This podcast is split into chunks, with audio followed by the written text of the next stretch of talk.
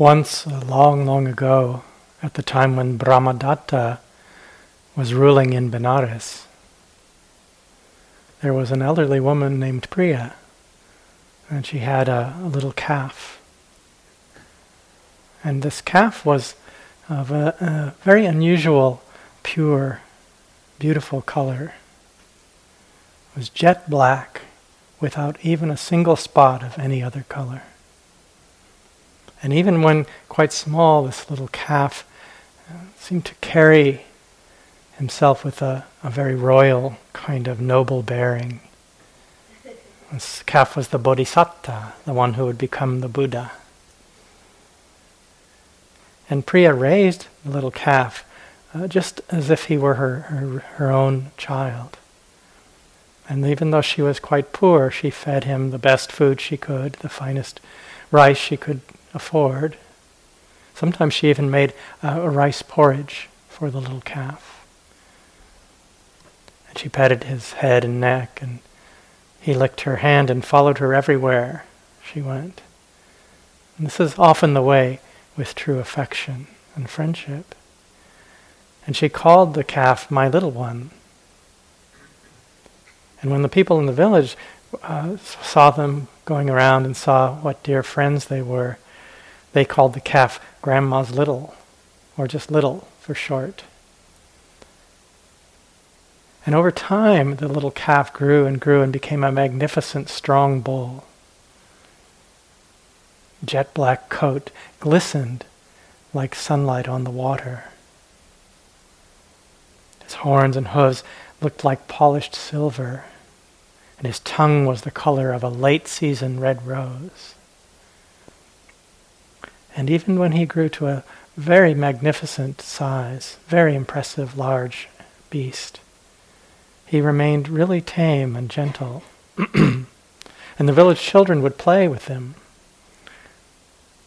They'd hold on to his neck or his tail or his horns, and they'd swing up, grabbing his tail to swing up onto his back and go for a ride. But he didn't ever complain or treat them roughly because he liked children. He was always patient and gentle. And one day the friendly bull thought, "The loving woman who brought me up is like a kind mother to me. She raised me as if I were her own child, fed me the best she possibly could.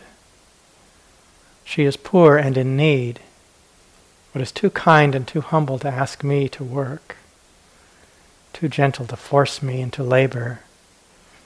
She is my true friend, and because I love her as my own mother, I want to help her in some way." And so Little began looking for work.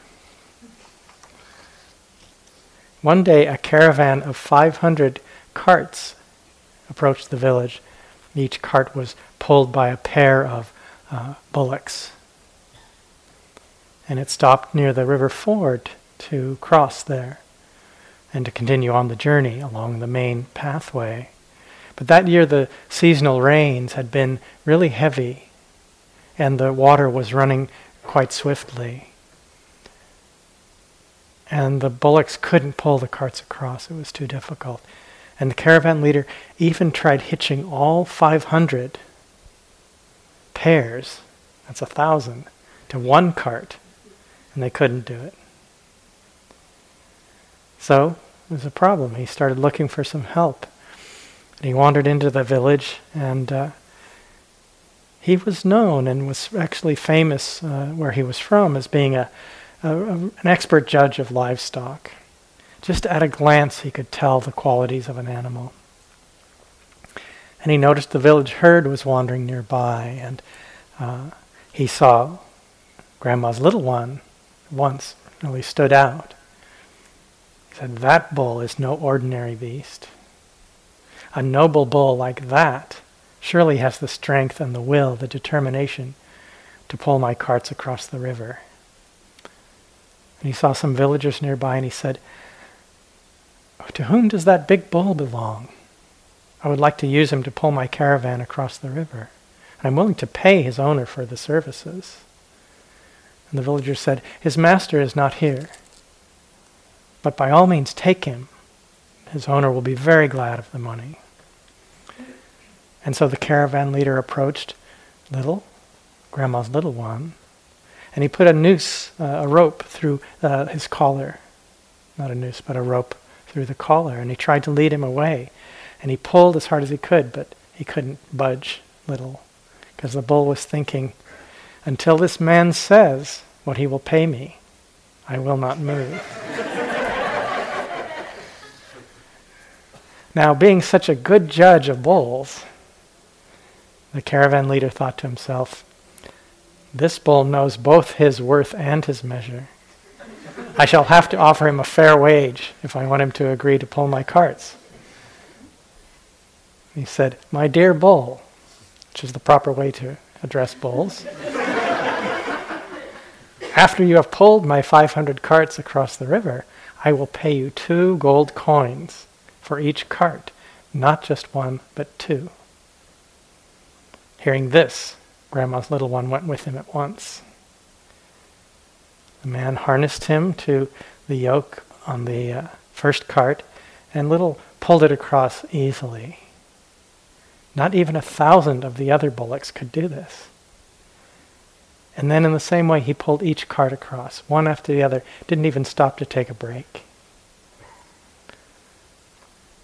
When this was done, the caravan leader thought to himself, my offer of two gold coins per cart was made in haste. Surely I can get away with paying only one gold coin per cart. This bull may be strong and noble, but he is still just a bull. He will never know the difference. So he made up a package, got a, a cloth bag and put um, five hundred coins in there. And he hung it around the bull's, mighty bull's neck. And little one thought, this man promised two gold coins per cart. But that is not what he has hung around my neck. He thinks I can't tell the difference. And he's trying to cheat me. I will not let him leave. So he went to the front of the caravan and he blocked the way. And the caravan leader went and tried to push him out of the way, not moving. Then he tried to drive the carts around, but the other bulls had seen how strong little was, and they wouldn't move. So the caravan leader, he thought to himself, well, there's no doubt that this is a very intelligent bull. He knows that I have only given him half pay. There's no way to cheat a bull like this. And if I don't pay him what I promised, I'm never getting back on the road. So he made up a new package, put the one thousand coins that he promised in the bag, put that around the bull's neck. And so little moved out of the way, he crossed back over the river, and he started walking directly towards his home. And along the way, some of the village children tried to, to grab the package off from around his neck because they thought it had all been some kind of game. But little, uh, just, he gently pushed them aside with his, his huge, great velvety nose. And he escaped them without hurting any of them or frightening them. And when he came home and Priya saw the heavy package around his neck, the cloth bag, she was very, very surprised. And the children who had followed all the way to the house told her the story of what had happened down by the river. So she carefully removed the package from around little's neck, found the gold coins there. She also saw the tired look in her child's eyes. She said, oh, my son, do you think I wish to live off the money you earn? Why did you work so hard and suffer so? No matter how difficult it may be, I will always care for you and look after you. And then uh, Grandma Priya and the children washed the great bull, and they massaged his tired muscles with perfumed oil, and he glistened even more than ever. She fed and cared for him just as she always had. And they lived together in affectionate companionship through good days and bad days, all the ups and downs that come in lifetime, until the end of their long lives. The end.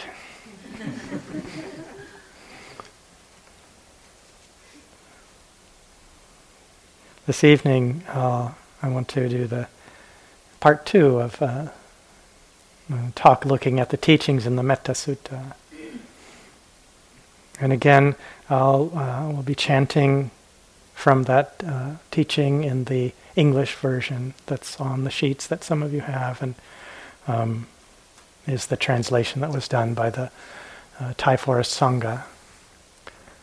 I'll begin uh, with some chanting now uh, at the part where it's uh, says, "Even as a mother protects with her life." And please join me if you'd like to.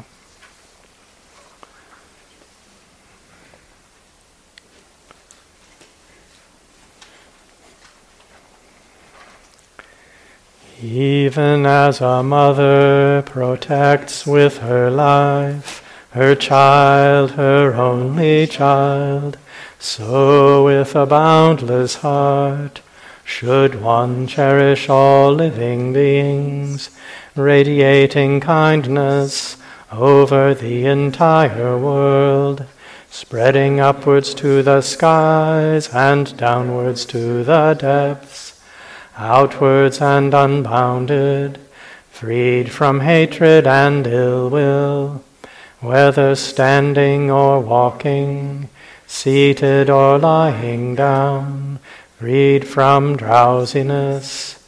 One should sustain this recollection. This is said to be the sublime abiding. We'll get to the last bit.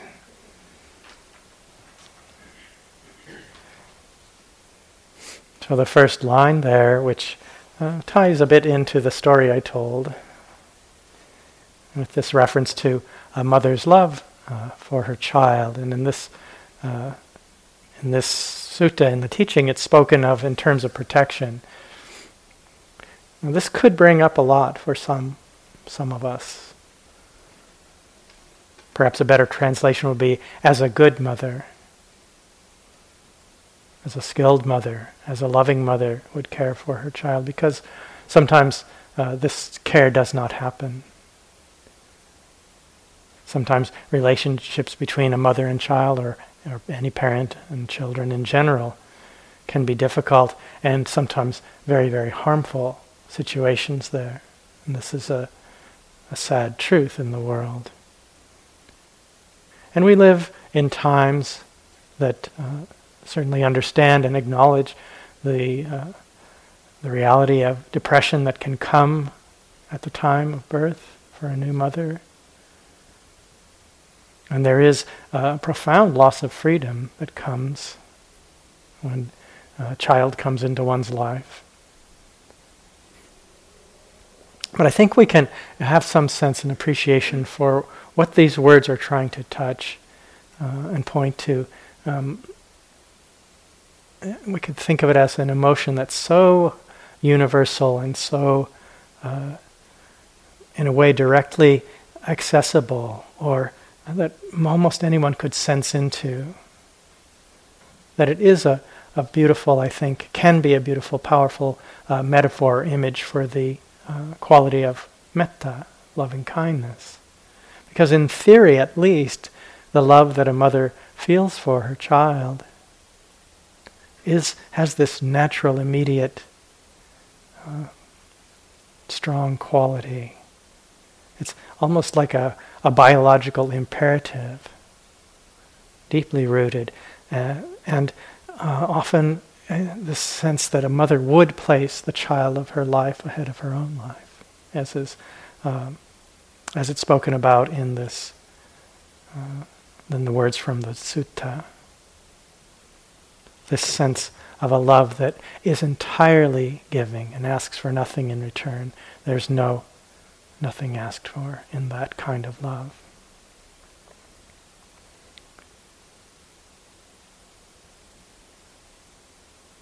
The Buddha was teaching um, in uh, rural places, rural parts of India, and often used images that uh, came from the lives of the people who worked the land and tended animals and grew crops and lived that kind of life. And this is found throughout the texts. And, and in one of the uh, one of the commentaries, they have this description of metta is likened to uh, the love of a, a mother cow for her calf, which comes from this, um, this from this time and place. Most of us probably don't spend a lot of time around cows and calves. Uh, maybe some of you live on a farm, but they're not cruising around in the in the cities and towns. There aren't any in, in Barrie Town, although they're nearby here, the farm up the hill. One time I was living in Upper Burma, and I, I was uh, wearing the, the robes of a Buddhist monk at that time. And I was spending a period of retreat living in a, a cave up in the Sagayang Hills. Um, my favorite place in that part of the world. Have you been there, Bhante? Have you been to Sagayang? Yeah. It's a beautiful place.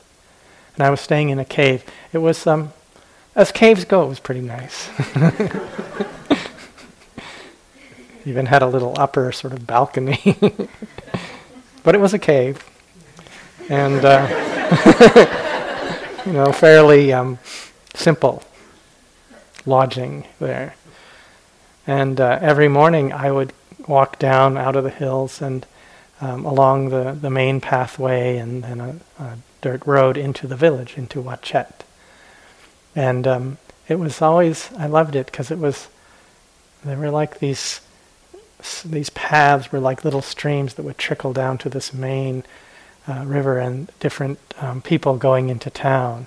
Uh, many of them were going in on alms round in the morning. And uh, I would go follow the same route every day. And one morning I came around the corner, and there was a, a, a cow was standing there with her brand new calf. She was, uh, it was just barely, had just stood up, it was wobbly, and she was cleaning it off and uh, giving it a bath. And uh, it was such a striking image of the quality of love there. I, it made me have this sort of very um, direct and visceral sense of why this image might be used, and, and the love of metta being likened to that kind of love, this just natural um, movement of the heart there. And this section uh, speaks about the, the the inclusive nature of metta. One cherish all living beings, and also to the um, boundless, vast Uh, quality of it. Upwards, downwards, in all directions, outwards, unbounded. And there's this sense of of um, this this expansion of the quality to the point where there are no longer boundaries in the heart, in the mind.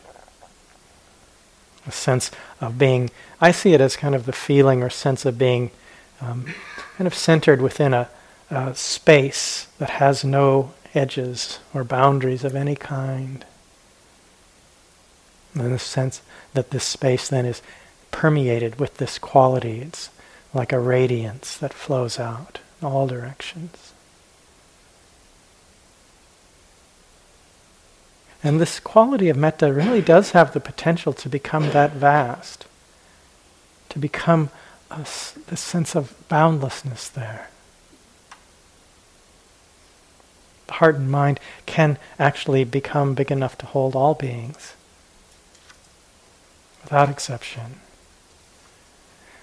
And I feel for me this also implies that there is this, um, there's an, a, potentially a profound impact that this uh, this radiation of a mind, heart that's imbued with this quality can have in the world. Actually, there's a reality to that spreading out, not just a, a nice image or thought. Boundless quality that would spill out and touch all beings. Those who, uh, who I've met who spent time practicing with the teacher uh, Deepama. Many of you have heard of Deepama. It's a very um, beloved teacher, very, um, very good yogi.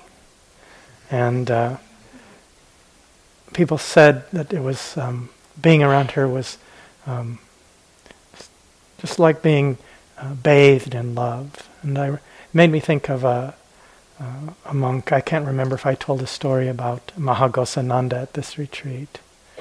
Maybe some of you met Mahagosananda. He was the Sangha Raja, the king of the Sangha of Cambodia. He was nominated for the Nobel Peace Prize, I think five or six times. Should have won it that many times. There's a beautiful photograph of him uh, that I've seen. I know they have one at a, this uh, gratitude hut they have at Spirit Rock. And he and the His Holiness the Dalai Lama are facing one another. And they're both bent over almost double, and each one is trying to get lower to show the greater respect. And he lived uh, and ended his life living in a small temple not far from here. And I used to uh, be able to go visit him once in a while. And, um, when he got older, his uh, he lost a lot of uh, certain aspects of his um, mental abilities, as happens sometimes with uh, in the aging process. And it seemed that everything fell away but metta at a certain point. And one of the last times I saw him, I had gone over, and one of the monks that was uh, looking after him, his one of his attendants was there, and he said, "Oh, he's in his room, you can go and, and pay respects." I just wanted to pay respects. And, and uh, when I went into the room, it brings up a lot of emotion to think of this. Uh, He turned and he was just beaming. And he didn't know me, as I wasn't an old friend. I was just a living being who came in there. And he started handing me uh, bars of soap and, and packages of and toothpaste and things that he had there. And it was just, it was like being washed in love and light.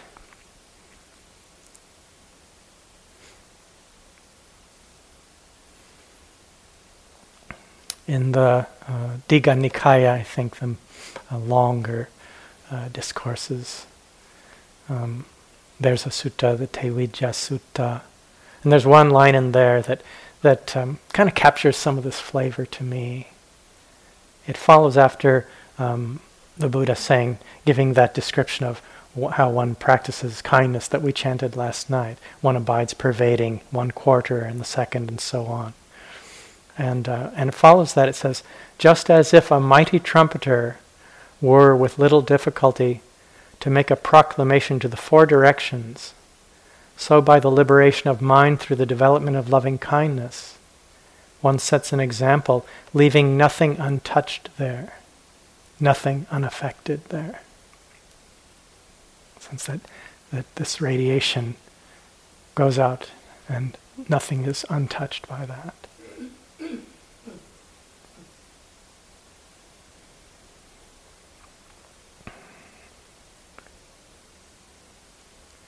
There's an understanding that we find in the Buddha's teachings that's spoken to and, and really um, implied very directly by a few short words in this in this uh, same section of the Metta Sutta, the line that says, freed from hatred and ill will, which is also in that uh, description of the practice of metta. It's the last, near the end of that.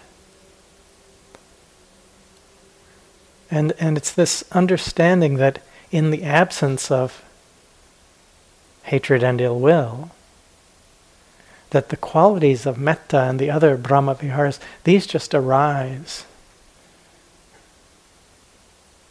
They arise just naturally. There's the implication in this that in the absence of the unwholesome or unskillful, the wholesome reveals itself. It's just the nature, the natural response of the heart. We can bring a certain kind of intentionality to this understanding and the process there by um, bringing to mind, holding in mind uh, this teaching that's very simple but profound, and we've mentioned it before, but it's it bears repeating. Uh, Buddha once said, whatever one frequently thinks and ponders upon, that will become the inclination of one's mind. And he goes on in that teaching to speak about this in terms of abandoning unwholesome thoughts and cultivating wholesome ones. And one uh, speaks about this in a lot of ways, but uh, one part he says, if one frequently thinks and ponders upon thoughts of kindness, one has abandoned thoughts of ill will to cultivate thoughts of kindness. And then one, one's mind incline, inclines to thoughts of kindness. And it's pointing to the, the, the natural way that this, this can occur, does occur. In any one mind moment, it's not possible that it can contain both a skillful and an unskillful, or a wholesome and an unwholesome emotional tone. It might go between them quickly, but both are not there at the same time. And if we intentionally um, let go of, turn away from, not pushing away or um, repressing, but in a more skillful way of uh, letting go of uh, thoughts of ill will, and intentionally bring thoughts of care and kindness, of love to the mind and the heart, there is this purification through that process. The presence of the wholesome state and the absence of the unwholesome state. In the Satipatthana Sutta, in the third foundation of mindfulness, citta nupassana, contemplation of mind, where we're, the teaching is very simple and so useful. The instruction there, we bring attention to uh, the overall quality of the mind. So for example, we notice the presence of desire, of greed, of grasping, and the absence. The mind affected by that, the mind that's not affected by that. The mind that's effect- affected by ill will, and the mind unaffected by ill will, and so forth.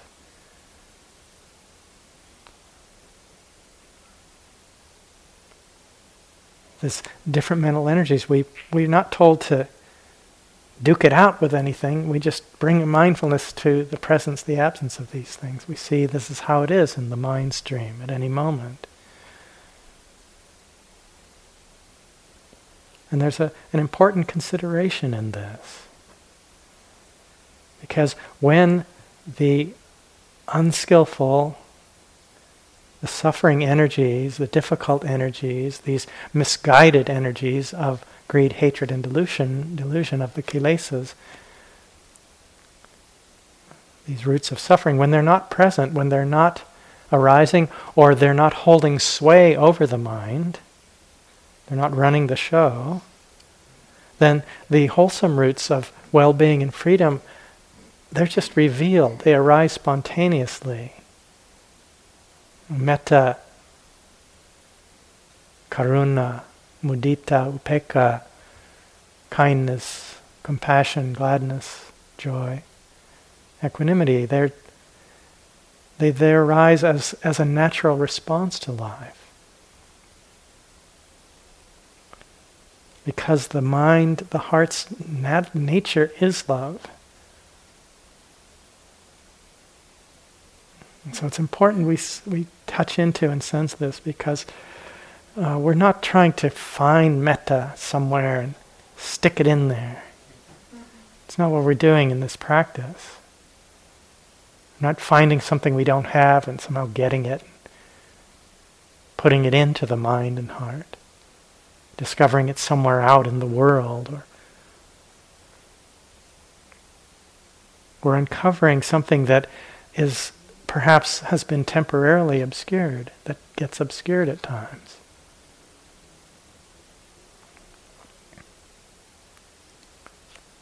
There's a poem uh, that Joseph Goldstein uh, used to share a lot, and I wasn't sure I wanted to read it because he used to be around a lot, but it's it's so apropos. Um, so I'm going to read just the first stanza of a poem by Galway Kinnell called Saint Francis and the Sow. It speaks very directly to this. The bud stands for all things, even those things that don't flower, for everything flowers from within of self-blessing. though sometimes it is necessary to reteach a thing its loveliness, to put a hand on the brow of the flower and retell it in words and in touch it is lovely, until it flowers again from within of self-blessing. So sometimes we have to reteach ourselves. We do things to uncover the obscurations of the nature. The last line of this section uh, refers to metta as, as one of these divine abidings, the Brahma Viharas. In this translation it says sublime. This is said to be the sublime abiding. I think Uh, I'm not sure. I, I have a sense they may have chosen uh, the word sublime because the word divine maybe has um, a lot of connotations for some of us. And um, maybe it's a less loaded word. Whatever word we might choose to use, um, what this is pointing to is the fact, the sense that in any moment, when the mind, the heart are suffused with this quality of kindness, with love, with compassion, with care, with simple friendliness, when that is, uh, the mind and heart are infused with this, it um, it is a divine abiding in that at that time, a sublime abiding, a heavenly abiding.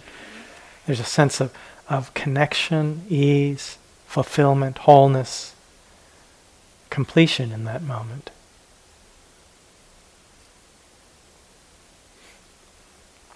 So then we come to the last uh, lines, the last section of this teaching. It's the shortest part. There's just three, uh, three uh, short lines, really one phrase in three lines usually. That way, and it, it has a very different tone from the rest of the teaching. There's a shift away from the description and practice of metta in a certain sense, and and more of a shift towards uh, wisdom, liberating insight, and a pointing to uh, the final liberation and the heart's true release. I'll chant that last part.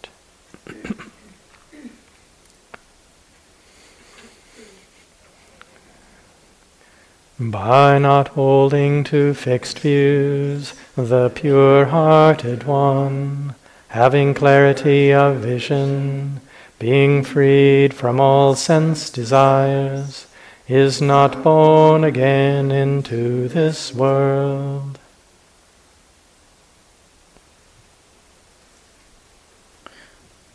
Sometimes people have expressed uh, that they, they find this kind of jarring or, or odd that the, the sutta ends this way. It feels like it's so different from the rest of the, the teaching.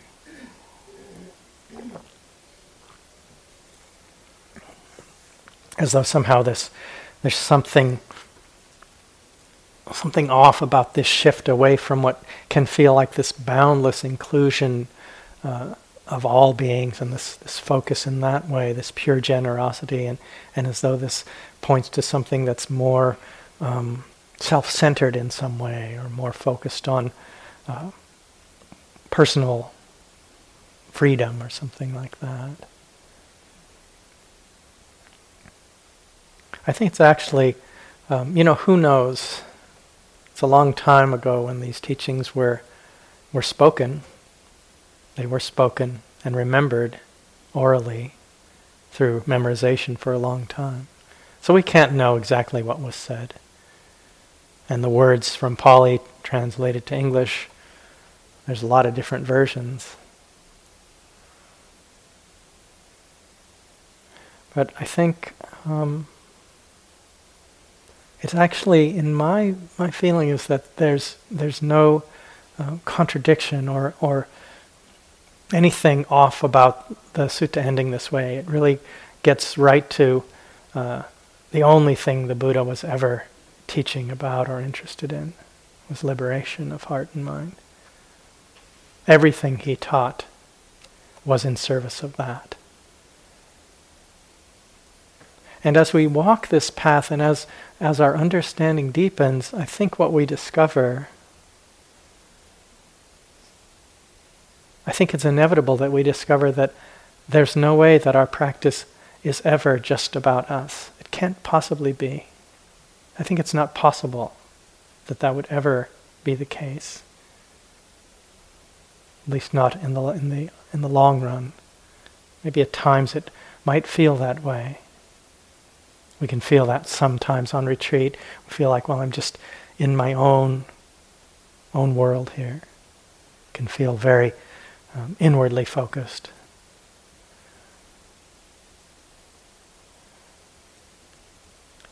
But to whatever degree we bring wisdom and love forth into the world through our understanding, through the understandings we gain here, which we can't help but do that. Just through our being. We don't have to be intentionally trying to put it out there. There's, there's, uh, it's a sense that it, it touches all who who we come into contact with, and that flowing out, we have no idea.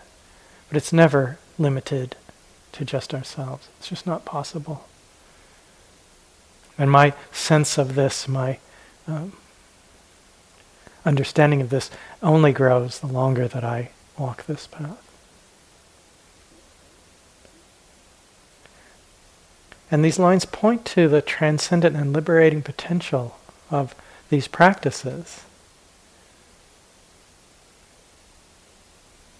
And there's reference here to the pure-hearted one. It's not exa- not such a literal translation, but there's something I love about it. The sense of the pure-hearted one. I've met some very pure-hearted beings in my life. To me, this this is something I I can taste and feel so directly, and and. Uh, You know, the sense of the mind purified of the energies of greed, hatred, and delusion. And so we could see, well, maybe this is pointing to the, the, the fully awakened one, one who has uprooted these energies from the mind stream, where they no longer arise. But, um, but I think all of us at moments can touch this pure-hearted place. Because these energies are not always there. Maybe a lot, but there are moments when they're not arising.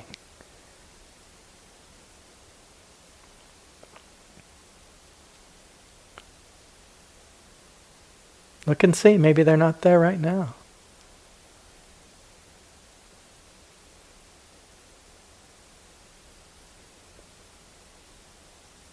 Or maybe they're there, but they they don't move the mind in any way.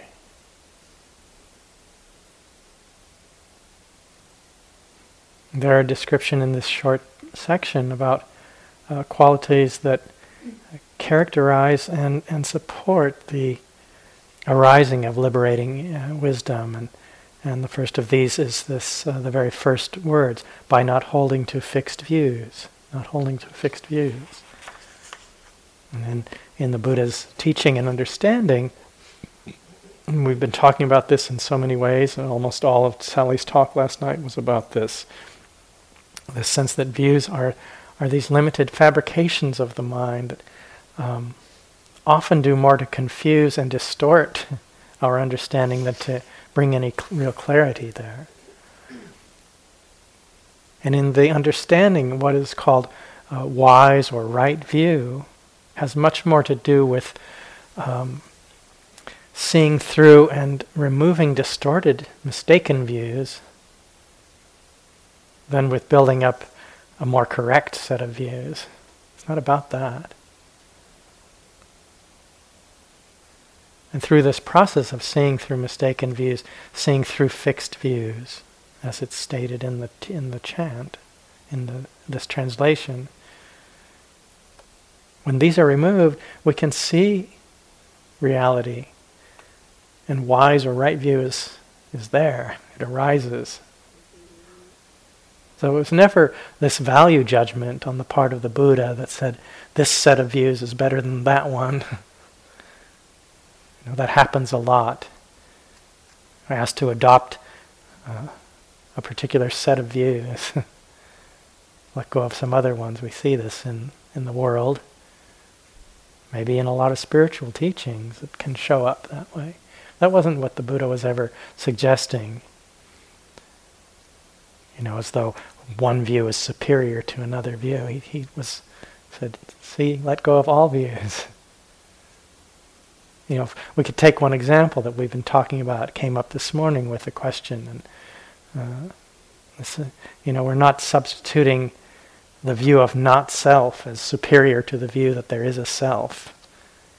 You know, like some some stance or belief we adopt there. It's not what we're doing. What we're doing is seeing through a mistaken view. We're seeing through this, uh, the way that we attribute solidity and inherent ongoing existence to a feeling that arises at certain times. We see that we don't have to get rid of self because we see it's it's just a mistaken view, just from not seeing clearly. That what we call self is just this feeling. There's not a thing. It's a causal arising. When certain conditions are there, it shows up. And then it passes away. I mean, how many different selves showed up today in the mind and the heart? The good yogi, the bad yogi, the hopeless case. Which one's true?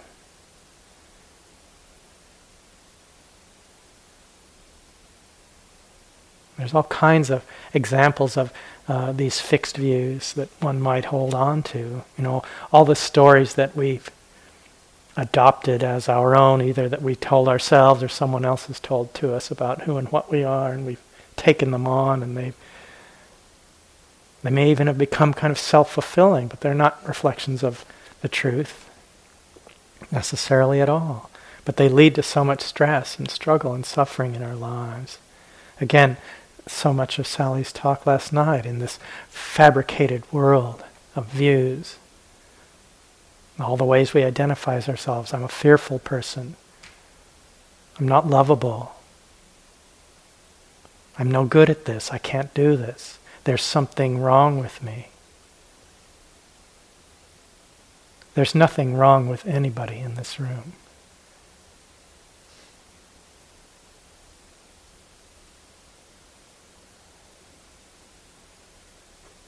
So in this teaching, in the sutta, the Buddha isn't telling us that these views are are wrong and bad, and our job is to make sure that they never arise, that they don't happen. But we're advised and, and instructed to see them for what they are. And this caution that we don't necessarily believe everything that the mind conjures up. This is a profound possibility.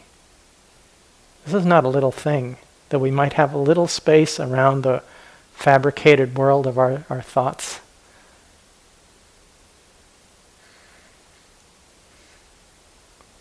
And we start to recognize this habitual tendency of the mind to create these limited versions of reality. We start to see when we are holding to fixed views. We understand and we start to release that because of this dukkha there. And so, uh, back to this definition I started the talk, last talk, with with uh, metta as kindness with awareness. We see these views through uh, this lens of kind-hearted awareness, kindness with awareness, awareness infused with kindness. And bring these two together, and we see it. We see them as just arising, empty, passing objects, just the same as a sight or a sound or any other sense contact. And if we don't hold on to them, we see they just fall away by themselves, and there's nothing there. I've spoken a lot about uh, one deeply held, widely pervasive, uh, fixed, mistaken fixed view that we see in the world, this view that uh, transient pleasant experiences have the ability to bring lasting satisfaction. And not that there's anything at all wrong with pleasant experiences. And of course, we've we said this over and over, but really important, we see that they're not the problem, it's just that we need to stop asking them to provide something they can never provide, a source of lasting happiness, contentment. They're not a reliable strategy for finding that. And so the practice of metta is powerful here because it can open us to a kind of, uh, what we could call a non-worldly kind of happiness, a non-worldly kind of pleasure. Happiness that isn't connected to the world of sense contacts, and ultimately more satisfying, deeper kind of uh, quieter, deeper contentment, a kind of happiness of that nature. And we taste this sometimes when the heart is imbued with kindness, of metta. So metta can help us see through these mistaken fixed views and turn the mind and heart towards a, a, a more uh, reliable kind of happiness. So the clarity of vision in this, uh, the pure-hearted one having clarity of vision, not focused on satisfying, passing to sense desires, turning towards this deeper kind of happiness, freed from all sense desires, freed from the power of craving, this root cause of suffering. And it's important that we understand there's a difference in this sense of freedom here. There's a difference between this, the arising of it, of desire, of craving, craving, grasping in the mind, and and uh, and freedom there. The freedom is not necessarily dependent on it never arising.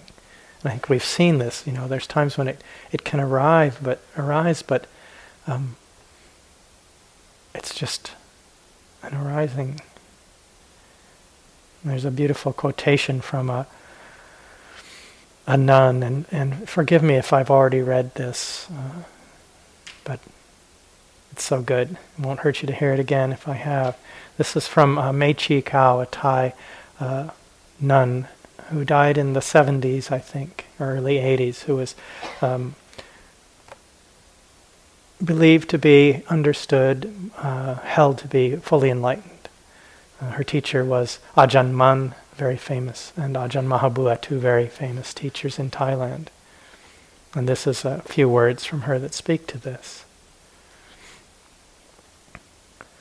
Body, mind, and essence are all distinct and separate realities. Absolutely everything is known: earth, water, fire, and wind, body, feelings, memory, thought, consciousness, sounds, sights, smells, tastes, touches, and emotions, anger, greed, and delusion. All are known. I know them all as they exist in their own natural states, but no matter how much I am exposed to them, I am unable to detect even an instant when they have any power over my heart.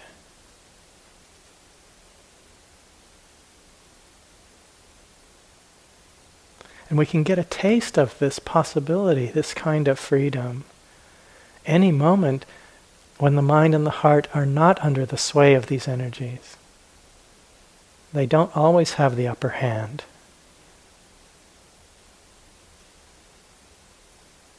Look now, right now.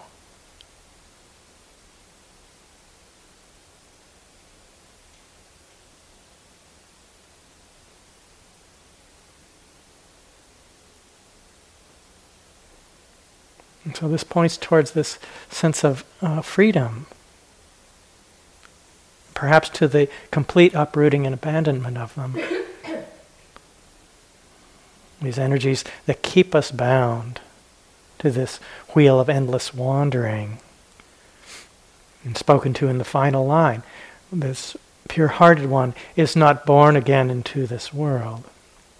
This final release from these rounds of, of birth, death, rebirth. And and we don't have to see this literally, but you can see it in terms of taking birth in each moment into these different selves and the endlessness of that. The repetitive thought cycles, habitual patterns that uh, lead us into stress and struggle and lead to suffering, taking birth into those over and over, the release from that cycle. And it's really, I think, so fitting and appropriate that this teaching ends in this way, because this is the thrust of the Buddha's teaching. And uh, metta then is seen not only as integral to this uh, movement, to this path, but as in and of itself as a path of peace, a path leading to peace. This is what's done by one skilled in goodness, who knows the path of peace, the opening line of this sutta. A few years ago, uh, a friend of mine, colleague, um, told me that on uh, on her Facebook page, I, which I, I've never seen a Facebook page, but I've heard about it. And um, you can say things about yourself there. Uh, I guess that's the point. But she changed her religion to kindness in response to a famous quotation from His Holiness the Dalai Lama, who said, uh, my religion is very simple. My religion is kindness. And you know, we've heard these words, probably almost everyone in this hall has heard these words, maybe heard them many times, and can feel this, uh, that they sound kind of like a, a cliche, or maybe something you'd find inside a greeting card. And we can miss the profound understanding that these words point to, I think. But if we think of religion as uh, maybe as kind of the worldly manifestation or expression of of um, the deepest kinds of understanding, spiritual understanding, then we might be able to touch what he was pointing to here when he made the statement, my religion is simple, my religion is kindness. When the deepest understandings are integrated into our being, then kindness as our religion is just the natural expression of the mind and heart. It's the expression of this understanding. It's not a choice or some decision we make or a stance we adopt. It's just the, uh, you could say, the way that this understanding then manifests in the relational world. And so in an essential way, I think we can see and feel through this teaching and through our practice over time that the practice of freedom is the practice of love, and the practice of love is the practice of freedom. These are not uh, separate from one another. There are these beautiful lines from uh, great Indian teacher Sri Nisargadatta Maharaj that um, I love, that Uh, speak to this very directly, for me anyway. He once said, wisdom tells me I am nothing. Love tells me I am everything. Between the two, my life flows.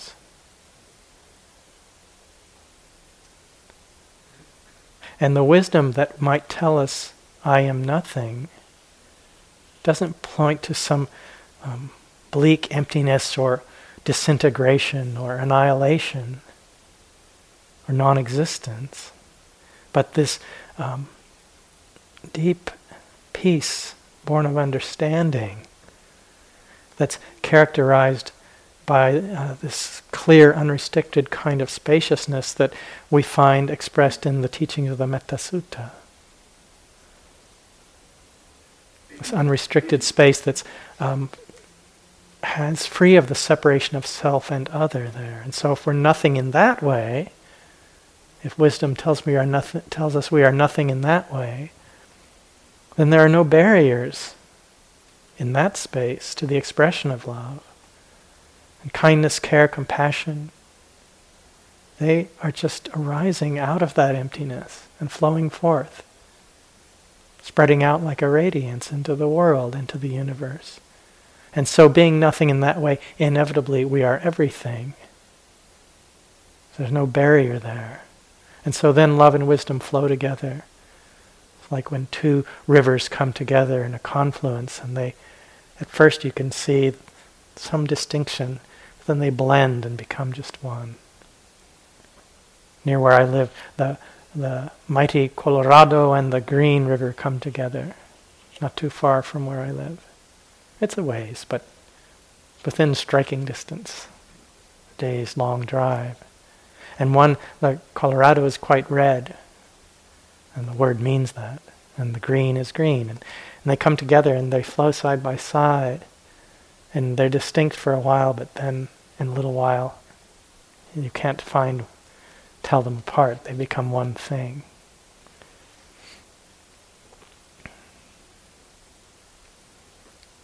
So this leads us to um, one of the most beautiful Um, expressions of the heart of kindness. At least I see it this way, and that's uh, the quality of bodhicitta.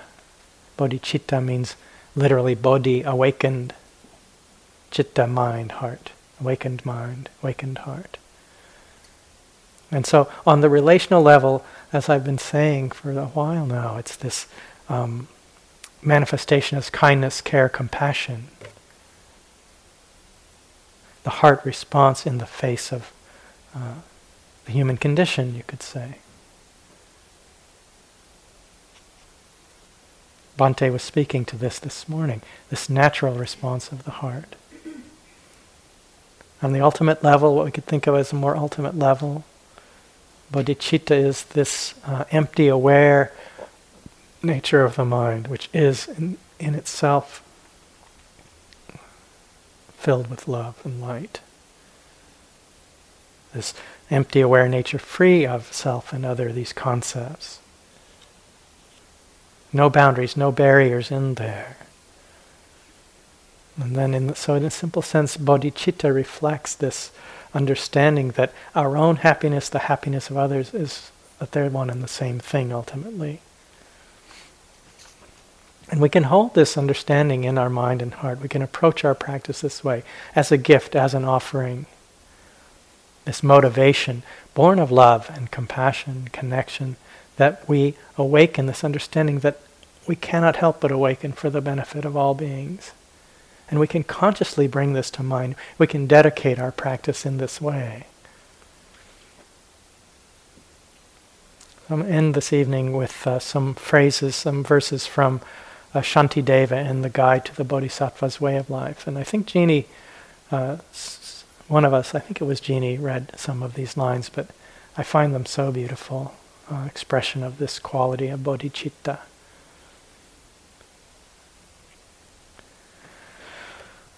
For all those ailing in the world, until their every sickness has been healed, may I myself become for them the doctor, the nurse, the medicine itself.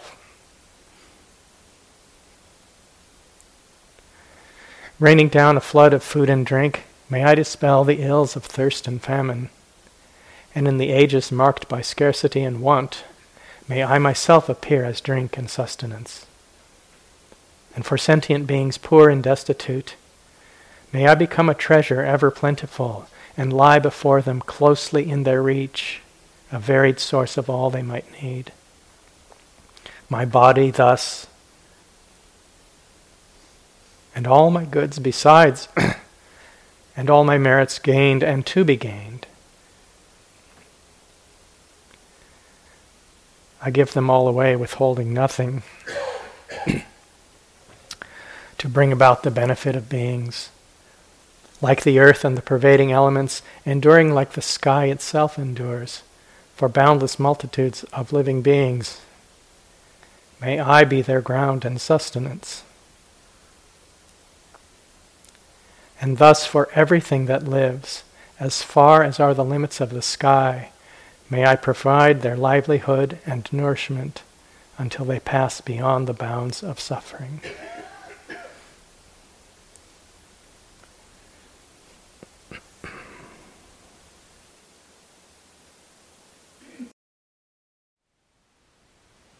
Thank you for listening.